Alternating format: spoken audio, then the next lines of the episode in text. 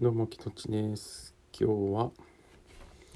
えー、野球トークということで、え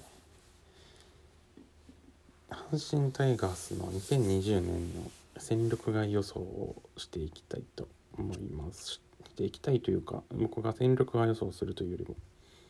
あのー、まあネット、ネット上でどういう予想がされてるかっていうね、そういうのをちょっと見ていきたいなと思います。で、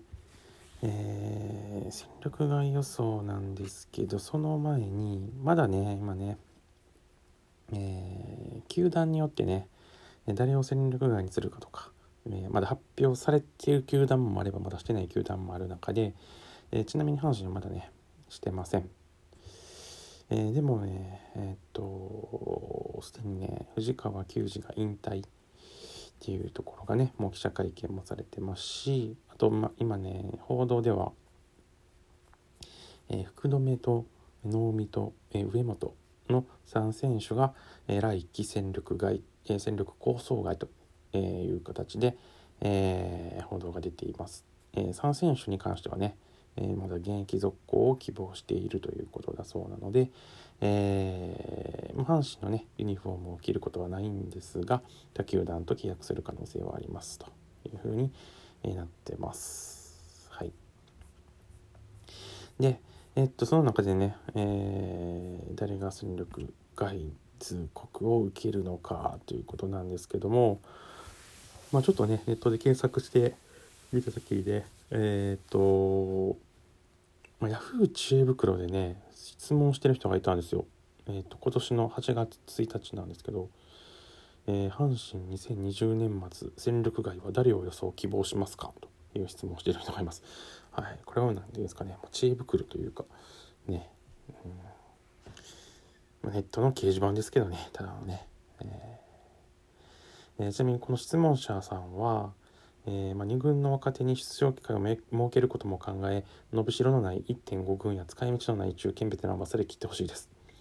私なら伊藤隼太荒木俊介、えー、岡崎板山熊谷北条そして藤川糸井、えー、福留中田能見の引退を希望します。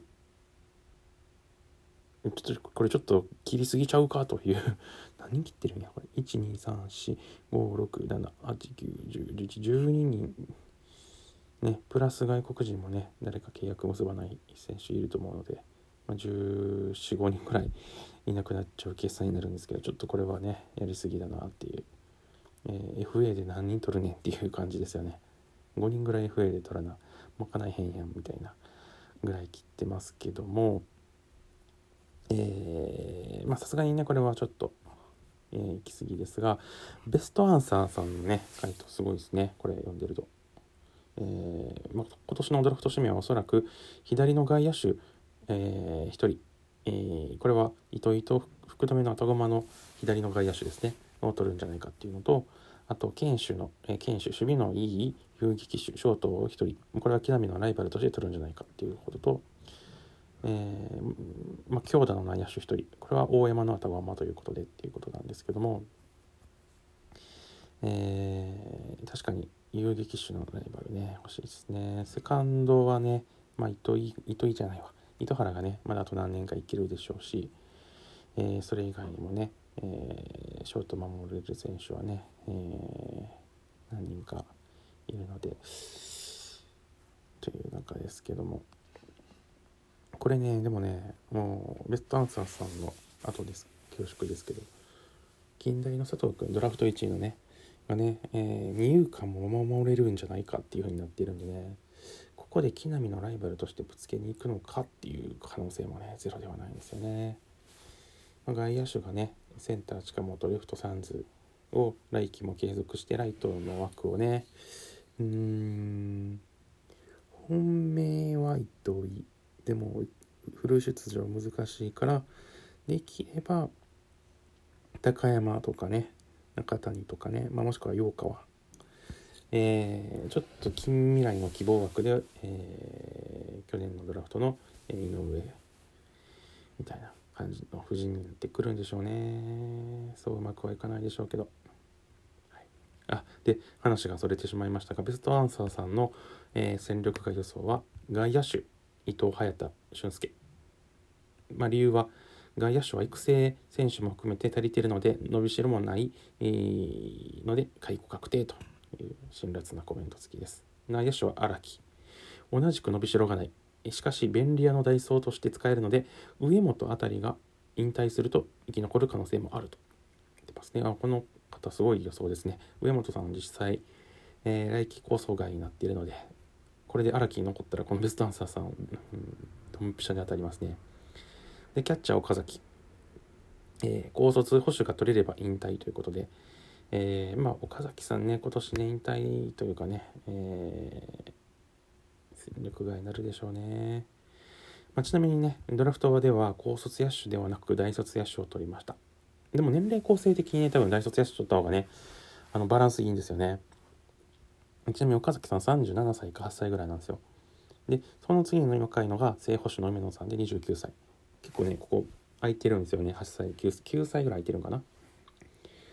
でそっから結構ね均等なんですよね、えー、確か梅野が29歳ぐらいで次に28歳で原口さん。で坂本が、えー、と26かな。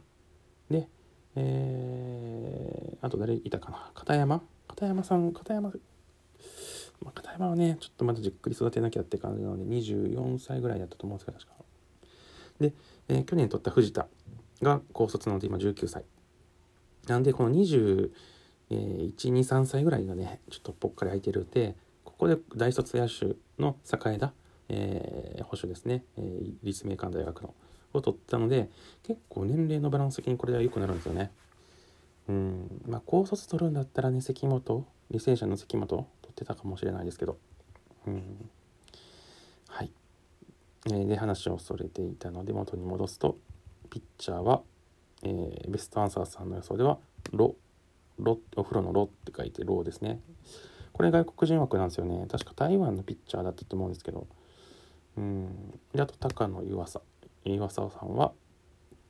育成契約になるんじゃないかっていうことですが、えー、という予想だそうです。戦力外も伊藤隼太俊介荒木岡崎。ピッチャー3人なので7人の戦力構想会ですね。で、えー、今年ドラフトで8人取っているので支配下登録で。で、えー、プラス藤川、えー、福留、能見、えー、上本が戦力構想会になっているので11人出ていって8人入ってくる。っていう感じですね。この人の予想だと。で FA でとかトレードでね FA でね多分1人はね取りたいですよね。うん。取りたいですね。っていう予想です。ちゃ当たりそう。シンプルに当たりそう。シンプルに当たりそう。うん。でも個人的にはねいっぱいドラ1野手伊藤隼太まあでもねドライ同じドラ1のね、えー、野手の高山君もねいるので高山君を差し置いて伊藤隼人出てくるってことはなかなかなさそうだな。伊藤隼人もねこれで戦力外だろうな。うんトライアウト出てもね取る球団あんまないんちゃうかな伊藤隼人やったら。俊介は僕あれなんですよね。同い年なんですよね。えー、藤川俊介。えー、広陵高校から近畿大学にのはずですね確か。で近畿大学で僕の中学の同級生と同級生やったんですよ。同級生というかあの藤川俊介はえー、近畿大学で、えー、外野手だったんですよね。僕の中学の同級生が近代附属に行って近畿大学の野球部でキャプテンやったんですけど、えー、同じく外野手をやっていて、まあ、その時の内野手で荒木っていう今ヤクルトにいる荒木っていう選手がいてねえー、クリーンナップ打ってたんですけど藤川俊介と荒、木がそれぞれプロに行って、えー、僕の中学さんの同級生は、えー、確か社会人に行ったはずです。僕の記憶が正しければ確か日立とかに行ったんじゃないかな、ちょっとその思い入れのある選手なので同い年で、えー、戦力外になるっていうのはちょっと寂しいなという感じがしてます、はい、まあこんな感じでちょっとまだね正式な発表はもうあと数日待ちましょうという感じですが、えー、阪神も残りにあと56試合ぐらいでねシーズンを終えるので、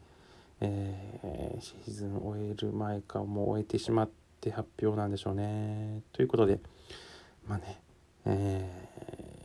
ー、プロの世界厳しいですけども、まあ、選手の入れ替えをねしながらね、えー、来シーズン以降も含めて、えー、ちゃんとチームを作っていくっていうところにね、えー、力を注いでいただけたら嬉しいなとも思います。はいえー、それではですねこのマニアックな、えー、ゆるトークゆるトーク今野球トークをお聞きいただいて、え、めっちゃ詳しいやんと思った方はね、えー、ハートマークニコニコマーク、えー、ねぎらいのネギマークを連打に頂いて、えー、いただけたら嬉しいなと思います。それではまた。